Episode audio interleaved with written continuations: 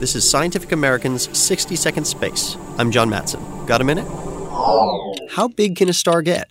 Based on observations, astronomers think there's a limit of about 150 times the mass of the Sun for the vast majority of stars. But a 2010 study turned up an exception a star of 265 solar masses. Such very massive stars are interesting for more than their mass. These giants could expire in a special kind of explosion triggered by antimatter, known as a pair instability supernova. They could also collapse to form an intriguing class of mid sized black holes. Such massive stars may form in dense stellar clusters when multiple young stars collide and merge. Several nearby star clusters could harbor such stars with masses of up to 600 suns.